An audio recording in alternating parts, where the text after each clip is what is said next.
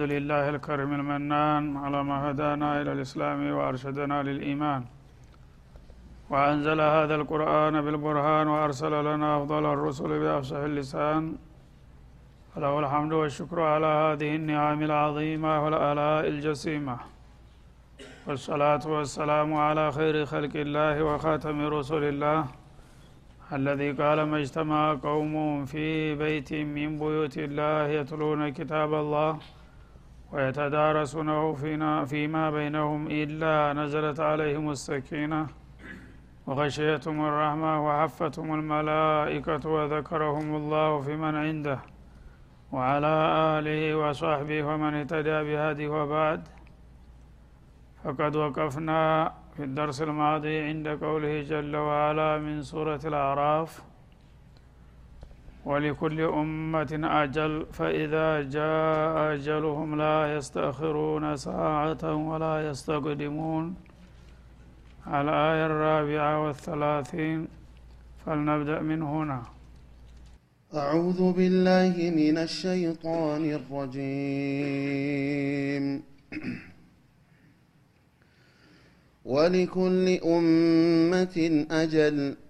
فإذا جاء أجلهم لا يستأخرون ساعة ولا يستقدمون.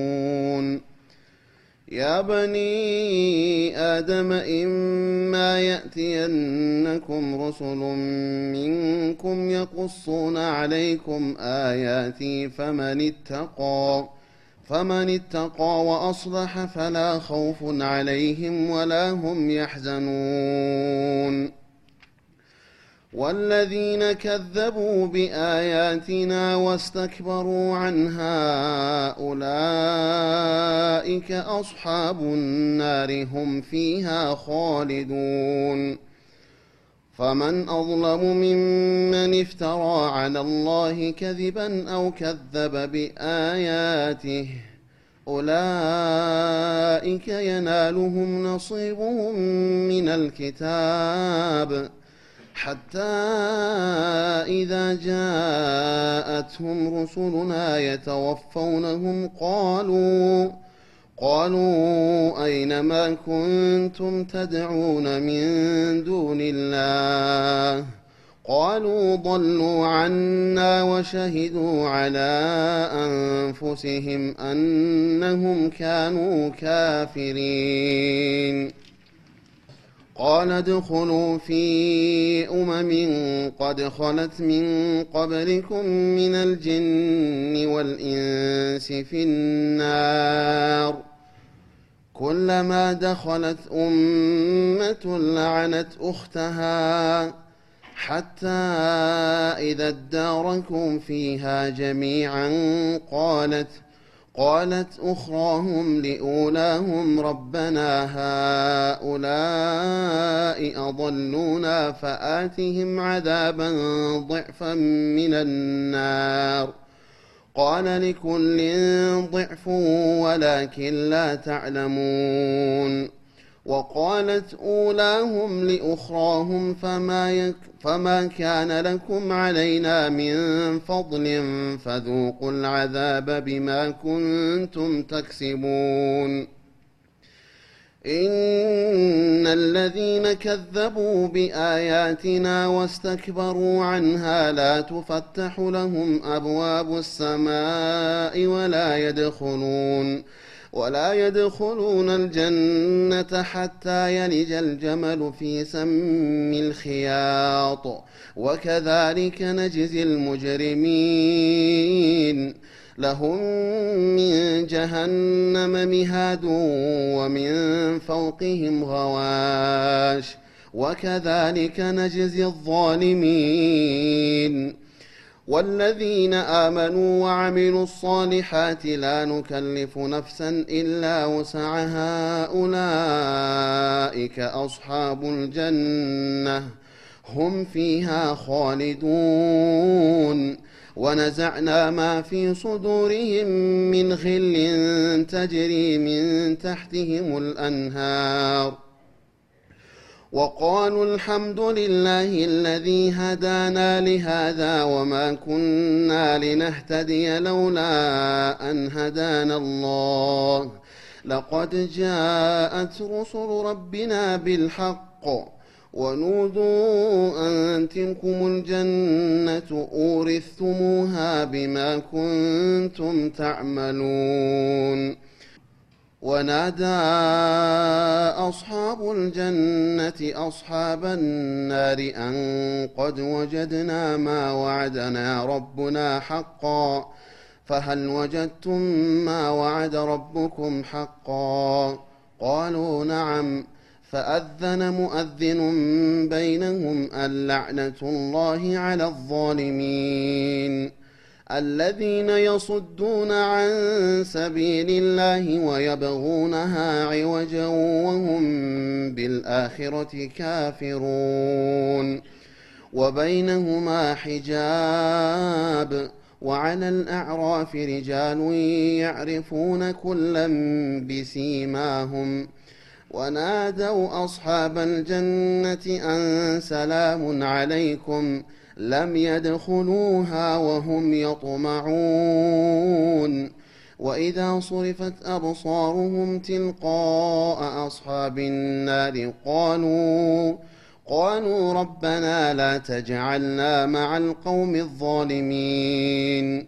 ونادى أصحاب الأعراف رجالا يعرفونهم بسيماهم قالوا ما أغنى عنكم جمعكم وما كنتم تستكبرون أهؤلاء الذين أقسمتم لا ينالهم الله برحمة ادخلوا الجنة لا خوف عليكم ولا أنتم تحزنون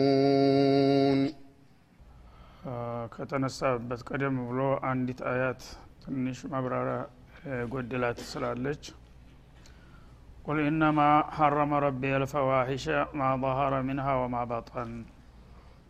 አህለል ጃሂልያ በወቅቱ የለመዱትንና ለብዙ ጊዜ ተዘፍቀውበት የቆዩትን ስተት እንደ ቅዱስ አድርገው በተቃራኒው በአላህ ፍቃድ ስብሓናሁ ወተአላ በነቢዩ በኩል የመጣላቸውን መለኮታዊ መመሪያ አንቀበልም በማለታቸው ክርክር ይካሄድ ነበረ በየጊዜው ነቢዩ ጋር አለ ሰላቱ ሰላም እና እነሱ አላህ ያልከለከለውን እየከለከሉ የፈቀደውን እየደፈሩ የአላህ መለክተኛ ግን ትክክለኛውን መመሪያ ሲያመጡላቸው ያለመዱት ነገር በመሆን አክረሸረሻቸው ስለዚህ ቁል ለሁም ያ ረሱለና አለ ኢነማ ሐረመ ረቢ አልፈዋሂሸ ይልቁንስ ጌታ የከለከለውን ነገር ለማወቅና ለመጠንቀቅ ፍቃደኛ ከሆናችሁ የእኔ ጌታ እርም አድርጎ የከለከለው አጸያፊ የሆነውን ተግባር ሁሉ ነው ባላቸው ይላል።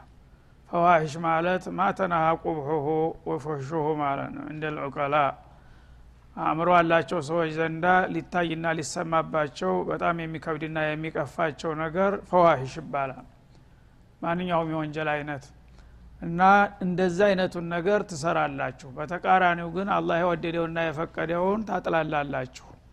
ምን አይነት አእምሮ ነው በላቸው ይላል። አላህ አጥብቆ የከለከለው ነገር ቢኖር ፈዋሂሸ ዝኑብ ነው።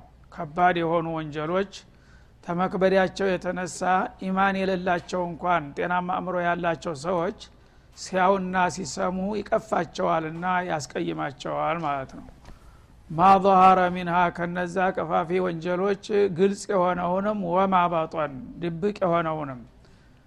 እንግዲህ ሀራም የሆነውን ወንጀል ለምሳሌ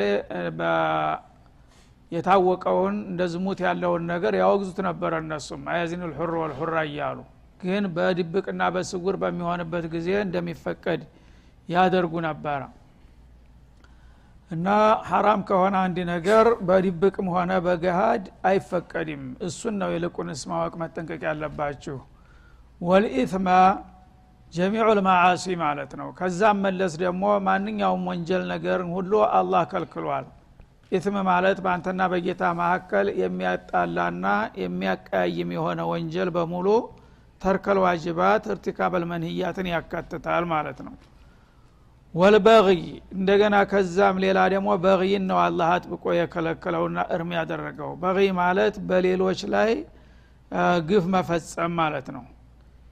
ኢስም የሚባለው ነገር አም ነው አጠቃላይ ነው። በአንተና በጌታ መካከል ባለውም ቢሆን በአንተና በወገን መካከል ያለውንም ያካትታል። በግ የሚለው ግን ፍጡር ለፍጡር ይሆናል ማለት ነው። አንተ የሌሎችን ሀቅ የሌሎችን መብት እየረገጥክ ለራስህ ጥቅም ብቻ የምትኖር የሆነ እንደሆነ ይሄ ባቂ ትባላል ወይ ሙዕተድ ሙጅሪም ይባላል ማለት ነው። እንዲህ አይነቱን ነገር ነው አላህ አጥብቆ የከለከለው። ቢገይር ልሐቂ ያለ አግባብ ማለት ቢገይር ሙበሪር ማለት ነው። ያለምንም ምክንያት እንዲሁ ዝም ብሎ ጉልበት ካለኝ እውቀት ካለኝ ስልጣን ካለኝ ብሎ በሌሎቹ ላይ ግፍ የሚፈጽም የሆነን ሰው ይህን አይነት ተግባር ነው አላህ አጥብቆ የከለከለና ያወገዘው ይላል። ወአን ቱሽሪኩ ቢላህ ከዛም በላይ ደግሞ በአላህ ካሊቀ ሰማዋት ወልአርድ በሆነው ጌታችሁ ማጋራትን ነው አጥብቆ የከለከለው ይልቁንስ። እናንተ ግን ከዚህ ሁሉ ወንጀል ውስጥ ተዘፍቃችሁ ሌሎችን ለማነወርና ለማጥላላት ትሞክራላችሁ። በአላህ ማጋራት የሚጋራው ነገር ምንም ይሁን ማን በማንኛውም መልኩ አይፈቀድም ማለት ነው። በአላህ ማጋራት የሚባለው ነገር ደግሞ የተለያየ ዘርፍ አለው እንደሚታወቀው ሽርከን ከፊይም ሆነ ጀሊ ሽርከን አክበርም ሆነ ሽርከን አስቀር ሁሉንም ያካትታል በአላህ ማጋራት። እንዴት ነው የሚገለጠው? የአላህ ሀቅ የሆነን ነገር ለሌላ ማዋል ማለት ነው። አላህ ሀቅ የሆነን ነገር ለሌላ ነገር ካዋልከው ለምሳሌ እንደ ዱዓ እንደ ጸሎት እንደ ነዝር እንደ ሀልፍ የመሳሰሉትን ነገሮች ለአላህ ብቻ መወሰን ሲገባቸው ለሌላ ካዋልካቸው ይህ ኢሽራክ ቢላህ ይባላል ሙሉ በሙሉ እኩል ለእኩል እንኳ ባታካፍል ማለት ነው። ማጋራት እኩል መሆን ሸርጥ አይደለም። ለአላህ የምታደርገውን ነገር ግማሹን ለእሱ ግማሹን ለሌላ ማለት ሳይሆን ከአላህ ህቁቅ አንድ ቅንጣትም ማለት ነው። ለምሳሌ ዘጠና ዘጠኝ ተኩል ለአላህ አድርገህ አንዲት ግማሽ የአንዲት ግማሽ ለሌላ ካዋልክ በሙሉ ያ ሁሉ ውድቅ ይሆናል። መን አሚላ አመለን ወአሽረከ ፊ ገይሪ ተረክቱ ወሽርከህ እንዳለው በሀዲስ አልቁርስ ማለት ነው እና ሽርክ የገባበት ዒባዳ የፈለገውን ያህል ቢከመርም ዋጋ ቢስ ነው የሚሆነው። ማለም ዩነዚል ብህ ሱልጣና በአላህ ደግሞ የምታጋሩት ነገር ምንም ማስረጃ ያላወረደበት የሆነውን ይላል።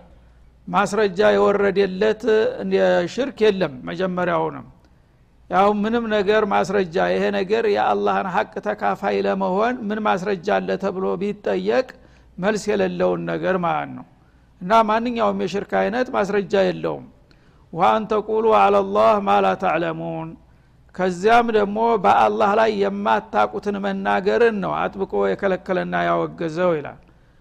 የአላህ ላይ የማታቁትን ማለት ወላ ተቁሉ ሀዛ ሐራሙ ወሀዛ ሐራም ሊተፍተሩ አላላህ ልከዚብ እንደሚለው ሱረቱ ናህል ላይ ተሽሪዕ ላይ ማለት ነው።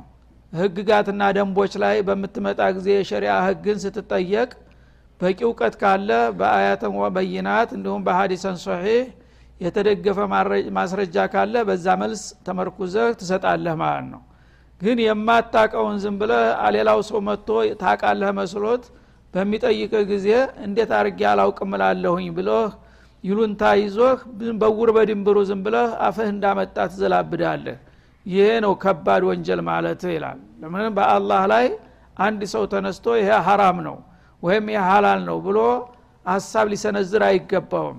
ምክንያቱም ይሄን በምትልበት ጊዜ አላህን ወክለህ ነው የምትናገረው ማለት ነው። ይሄ ነገር ክልክል ነው ታልክ ማን ከለከለው? አላህ ከልክሎታል ማለት ነው። ይሄ ነገር ደግሞ ሐላል ነው ታልክ ማና ያሀለለው የፈቀደው? አላህ ነው እንደ ማለት ነው። ስለዚህ በአላህ ስም እንደ መፈረም ነው ፈትዋ ማለት። ይህ ነገር በአላህ ስም የምትፈርም ከሆነ ደግሞ ከሱ መረጃ ተመርኩዘ መሆን አለበት የአላህ መረጃ ሳቲ ዝም ብለህ በዘፈቀድ እኔ ትልቅ ሰው ተብዬ ሰው አክብሮ ጠይቆኝ እንዴት አድጌ አላቅም ብለህ በይሉንታ ተነሳስተህ ዝም ብለህ ፈትዋ ብትሰጥ ማስረጃ የሌለውን ነገር ይህ ነው በጣም ከባድ ወንጀል ማለት ማለት ነው። ወላ ተቁሉ ሀዛ ሐላሉ ተፍተሩ አላ ልከዚብ ሀዛ ሐላሉ ወሀዛ ሐራም ሊተፍተሩ አላ ልከዚብ አንድ ነገር ዝም ብላችሁ በደመ ነፍስ ተነስታችሁ ይሄ ሀላል ነው ይሄ ሀራም ነው ብላችሁ መዘላበድ የለባችሁም። በአላህ ላይ ውሸት ለመቅጠፍ ይላል። እነ ለዚነ የፍተሩን አላ ላህ ልከዚብ ላ በአላህ ላይ ውሸትን የሚቀጥፉ ሰዎች በምንም አይነት አይዲኑም ይላል። ምር ያልምራቸውም ማለቱ።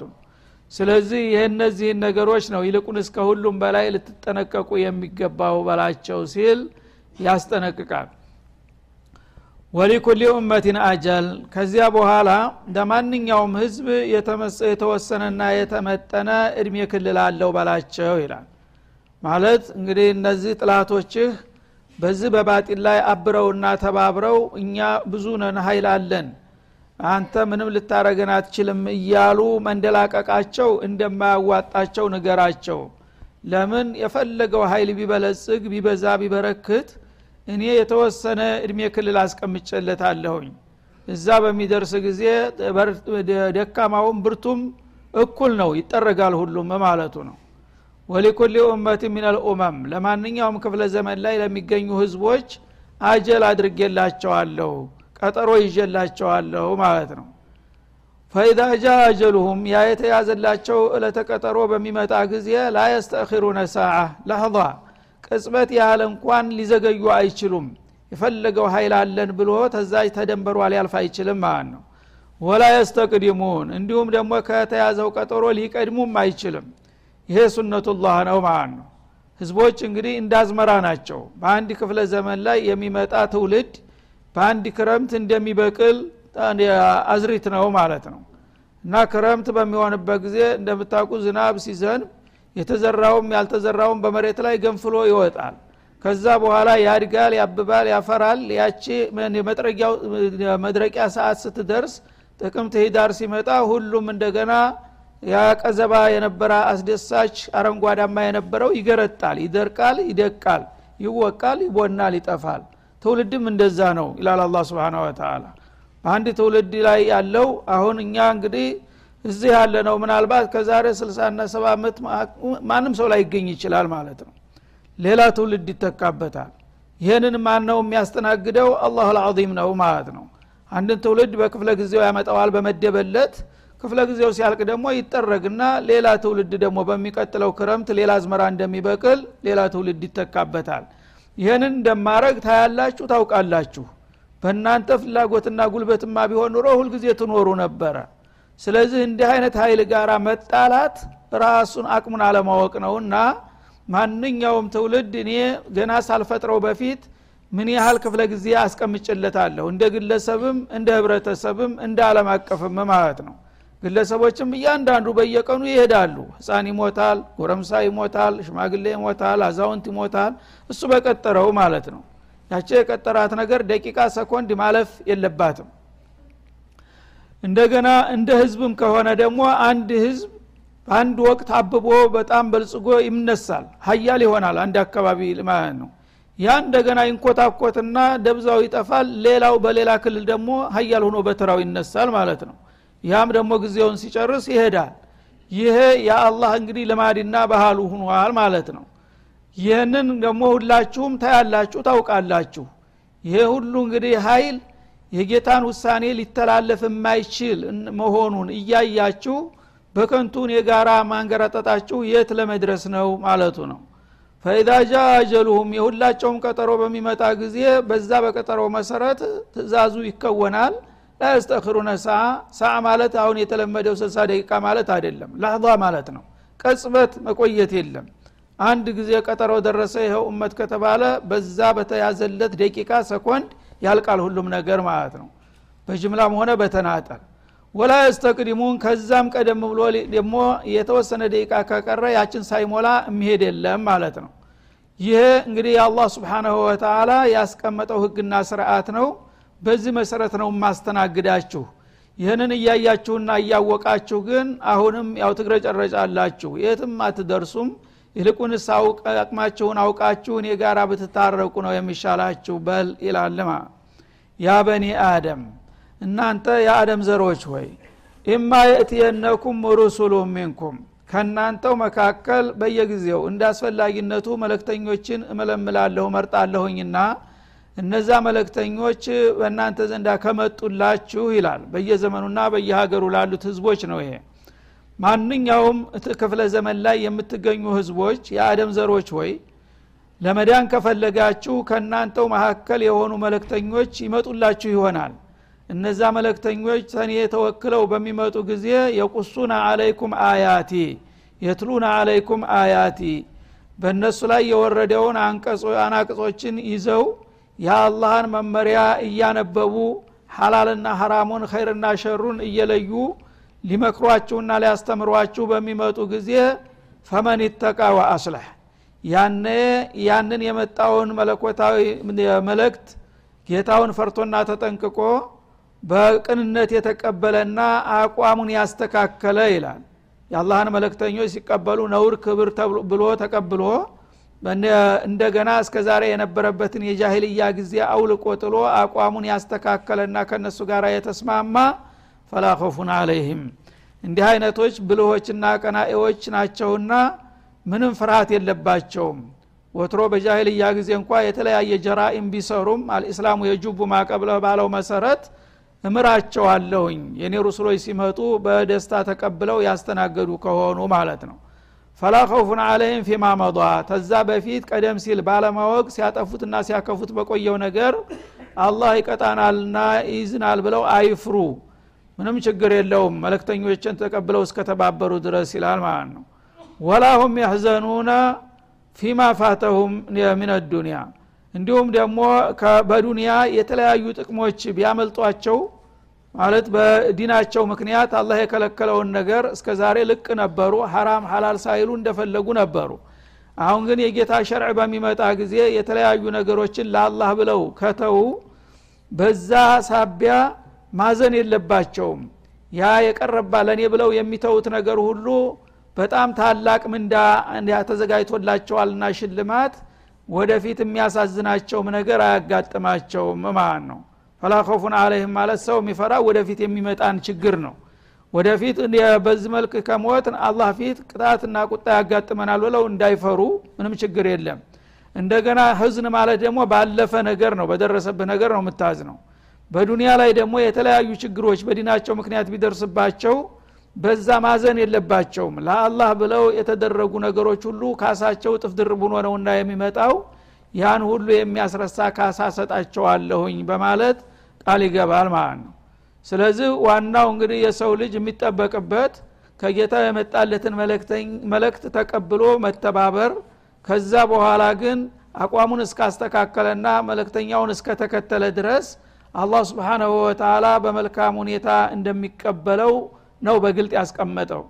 ይህንን ያልተቀበሉ ደግሞ ተቃራኒ አቋም የሚይዙት ምን እንደሚሆኑ አያይዞ ሲገልጥ ወለዚነ ከዘቡ እነዚያ አቀናዎቹ ሲያምኑና ሲከተሉ እነዚያ ደግሞ እውነትን ያስተባበሉት ቢአያቲና የእኛን ቃላት ወይም አንቀጾቻችንን በሩሱሎች በኩል ሲደርሷቸው ያስተባበሉት እነማ አንተ በሸሩ ሚትሉና እያሉ የሚገሩት ማለት ነው። አንተ የገሌ ልጅ አይደለህም እንዴ? አናቅህም እንዴ? ከማን በልጠህ ነው ጌታ አናገረኝ የምትለው? እያሉ አልበለጥም በማለት የሚገሩትና የሚያስተባብሉት ወስተክበሩ አንሃ የአላህን አንቀጾች ከመቀበልና ከመከተል የሚኩራሩት ትቢት ይዟቸው ወዳቸው እያወቀ የገሌ ልጅ እንዴት ከመካከላችን ተነስቶ ነቢይ የሆነ በሚል ብቻ የሚሸፍጡ የሆኑት ኡላኢከ አስሓቡ ናር። እነዚህ የጀሃነም ድርሻዎች ናቸው ይላል አላ ስብን ወተላ ሁም ፊያ ካሊዱን እዛ ጀሃነም ውስጥ ተተጣሉም በኋላ ደግሞ ለዘላለም ነዋሪ ዘውታሪ ሁነው ይቀጥላሉ እንጂ የተወሰነ ጊዜ ተቃጥለው የሚጠፉና የሚያርፉም አይምሰላቸው በማለት ያስጠነቅቃል። ስለዚህ መፍተረቀ ጠሪቁ ይሄ ነው። እንደ አንድ ጎዳና ለሁለት ተገምሷል ማለት ነው ፈሪቁን ፊልጀና ወፈሪቁን ፊሰዕር እንዳለው ሰዎች በጃሂልያ ጊዜ በአንድ ተስማምተው ያው በጨለማ ጉዞ ላይ ነበሩ።